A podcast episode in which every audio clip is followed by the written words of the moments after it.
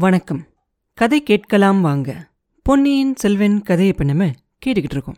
அந்த நந்தவனத்துக்கு நடுவுல இருக்கும் இல்லையா சேந்தன் வீடு? அந்த குடிசைக்குள்ளர அமுதன் வந்து நோயால படுத்துக்கிட்டு இருப்பான். பூங்குழலி வந்து அவன் பக்கத்துல இருந்து அன்போட பணிவிட செஞ்சுக்கிட்டு இருப்பான். வாணியம்மா கொடுத்த அந்த கஞ்சியை கொண்டுகிட்டு வந்து அவனை சாப்பிட சொல்லி சொல்லிக்கிட்டு இருப்பான் கொஞ்ச நேரத்துக்கு முன்னாடி தான் சுந்தர சோழ ஆதூர சாலையிலிருந்து வைத்தியர் வந்து சேந்தன் அமுதனை பார்த்துட்டு போயிருப்பார். அவர் போகும்போது பூங்குழலி அவர்கிட்ட போய் தனியா விசாரிச்சு அமுதனுக்கு எப்படி இருக்கு? உடம்பு சரியாயிரும் இல்லையா? அப்படின்னு கேட்டிருப்பான் அதுக்கு அந்த வைத்தியர் சொல்லியிருப்பாரு முன்னாடியே ஒரு தடவை காய்ச்சல் வந்ததால அவன் உடம்பு ரொம்ப பலவீனமா இருக்கு. அதோட ரொம்ப தூரம் பிரயாணம் போய் திரும்பி வந்து குதிரை மேல இருந்து கீழே விழுந்திருக்கான். அதனால எல்லாம் ஒன்றும் பிரச்சனை இல்லை. ஆனா அவன் மனசுல ஏதோ ஒரு கவலை வச்சுக்கிட்டே இருக்கான்.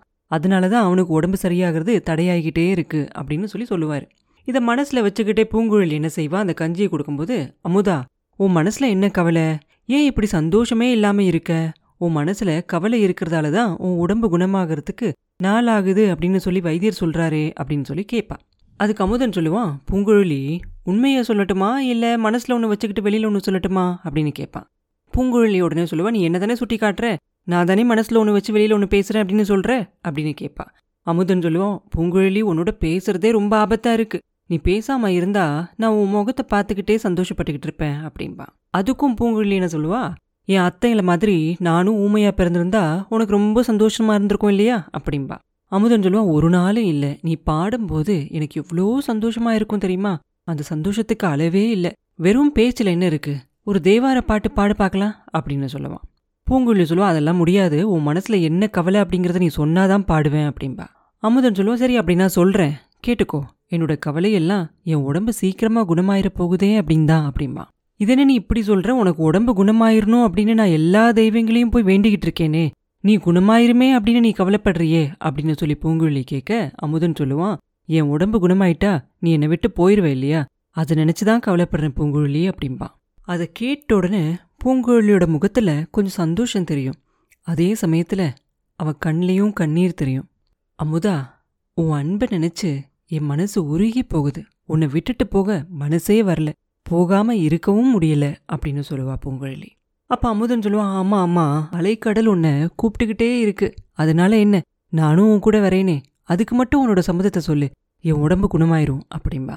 பூங்குழலி சொல்வா அமுதா நான் என் மனசுக்குள்ள செஞ்சிருக்கிற ஒரு சபதம் இருக்கே. அதுதான் அதுக்கு தடையா இருக்கு அப்படிம்பா. அது என்ன சபதம்? அப்படின்னு அமுதன் கேட்ட உடனே அவ சொல்லுவா இந்த உலகத்தை ஆள்ற ஒரு மன்னனை தான் நான் கல்யாணம் பண்ணிக்கணும். கல்யாணம் பண்ணிக்கிட்டு சிங்காதனத்தில் ஏறி உட்காரணும் அப்படிங்கிறது தான் என்னோட விருப்பம். இது முடியாட்டி நான் கன்னிப்பெண்ணாவே காலம் முழுக்க இருக்கணும் அப்படின்னு சொல்லி சபதம் எடுத்திருக்கேன் அப்படிம்பா. அப்ப அமுதன் சொல்லுவான் ஆமா ஆமா பொன்னியின் செல்வர் உன் மனசில் இடம் பிடிச்சிருக்காரு அப்படிங்கிறது எனக்கு தெரியும். ஆனால் பூங்குழலி அது நடக்கிற காரியமா? அப்படின்னு கேட்பான். அப்போ பூங்குழலி சொல்லுவா நீ தப்பா நினச்சிக்கிட்டு இருக்க. பொன்னியின் செல்வர் மேல இந்த சோழ நாட்டில் பிறந்தவங்க எல்லாரும் அன்பு வச்சிருக்காங்க. ஆண்கள் பெண்கள் வயசானவங்க சின்னஞ்சிறு குழந்தைகள் எல்லாருமே அருள்மொழிவர்மர் மேல ரொம்ப ஆசை வச்சிருக்காங்க.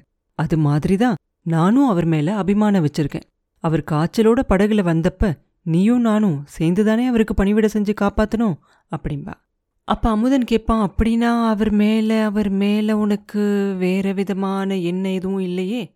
நிச்சயமா இல்லையே? அப்படின்னு கேட்பான் அதுக்கு பூங்குழலி சொல்லுவா அமுதா பொன்னியின் செல்வரை கல்யாணம் பண்ணிக்கிறதுக்காக பிறந்தவ வேறொருத்தி இருக்கா? அவ கொடும்பாளூர் இளவரசி வானதி நான் அவகிட்ட ஏதோ விளையாட்ட பேச போக அந்த பெண் நான் இனிமேல் சிங்காதனமே ஏறமாட்டேன் அப்படின்னு சபதம் செஞ்சிருக்கா அப்படின்பா அமுதன் சொல்லுவான் மன்னர் குலத்துல பிறந்த அந்த பெண் சிங்காதனமே ஏறமாட்டேன் அப்படின்னு சொல்லி சபதம் எடுத்திருக்கா. சாதாரண குடும்பத்துல பிறந்த நீனு கண்டிப்பா சிங்காதனம் ஏறியே திருவேன் இல்லாட்டி கன்னி பெண்ணாவே இருப்பேன் அப்படின்னு சொல்ற அப்படின்பா அதுக்கு பூங்குழலி சொல்லுவா அமுதா என் அத்தை அரசர் குலத்தில் பிறந்த ஒருத்தரை நேசிச்சாங்க. அதனால அவங்களோட வாழ்க்கையில் அவங்களுக்கு நிறைய கஷ்டங்களாக இருந்துச்சு. என் அத்தைக்கு கிடைக்காத அந்த பாக்கியம் எனக்கு கிடைக்கணும் அப்படின்னு நான் நினைக்கிறேன். ஏன் நினைக்கக்கூடாதா என்ன? அப்படின்னு சொல்லி கேட்பான் அப்போ அமுதன் சொல்லுவான் உனக்கு அந்த ஆட்சை ஏற்பட்டது என்னோட பாக்கிய குறைவு தான் அப்படிம்பான் பூங்குழலி சொல்லுவா அப்படி ஏன் நீ நினைக்கிற. நீ ஏன் நிராசையாக பேசுகிற அமுதா? அரச குலத்தில் பிறந்தவங்க தான் அரசராக இருக்கணும் அப்படின்னு ஏதாவது விதி இருக்கா என்ன? அப்படி ஒன்றும் இல்லையே. உன்ன மாதிரி சாதாரண குடும்பத்துல பிறந்தவன் கூட அவனோட வீர செயல்களால ராஜ்யங்களை ஸ்தாபிச்சுக்கலாம் இல்லையா? சிங்காதனம் ஏறி இருக்காங்க இல்லையா? அந்த மாதிரி கூட நிறைய பேரு. நீயும் இன்னைக்கு என்னோட சேர்ந்து அந்த மாதிரி ஒரு சபதம் எடுத்துக்கோ. இந்த பெரிய பாரத நாட்டிலேயோ இல்ல கடல் கடந்த அயல் நாட்டிலேயோ உன்னோட வீர செயல்களால ஒரு ராஜ்யத்தை ஸ்தாபிச்சுக்கோ. நான் உன்னை விட்டு பிரியாம உன் கூடயே துணையா இருக்கேன் அப்படின்னு சொல்லுவான். அப்ப அமுதன் சொல்லுவான் பூங்குழலி அந்த மாதிரி காரியங்களுக்காக நான் பிறக்கல. என் மனசு கத்தி எடுத்து போர் செய்யணும் அப்படின்னு நினைக்கல. ஒரு சின்ன பிராணிக்கு கூட எந்த தீங்கும் செய்யக்கூடாது அப்படின்னு நான் நினைக்கிறேன். மணிமகுடமும் சிங்காதனமும் என் மனசுல இல்லவே இல்லை. சிவபெருமானையும் சிவனடியார்களையும் என் மனசுல வச்சு அவங்கள பத்தி பாடிக்கிட்டே காலங்கழிக்கணும் அப்படின்னு தான் நான் விரும்புறேன். அதனால உனக்கும் எனக்கும் பொருத்தமே இல்லதான். உன்னை நான் கல்யாணம் பண்ணிக்க விரும்புறதும் முட்டாள்தனம் தான். பூங்குழலி உன்னை இங்கேயே இருக்க சொல்லி இன்னும் நேரமாக்குறதுல எந்த பிரயோஜனமும் இல்லை. நீ போயிரு. என் உடம்பு குணமாகறதுக்காக நீ காத்திருக்காத அப்படின்னு சொல்லி சொல்லுவா. அப்ப அந்த வீட்டோட வாசல்ல காலடி சத்தம் கேட்கும் யாரோ வர மாதிரி தெரியும். உடனே ரெண்டு பேரும் பேசுறத நிறுத்திடுவாங்க.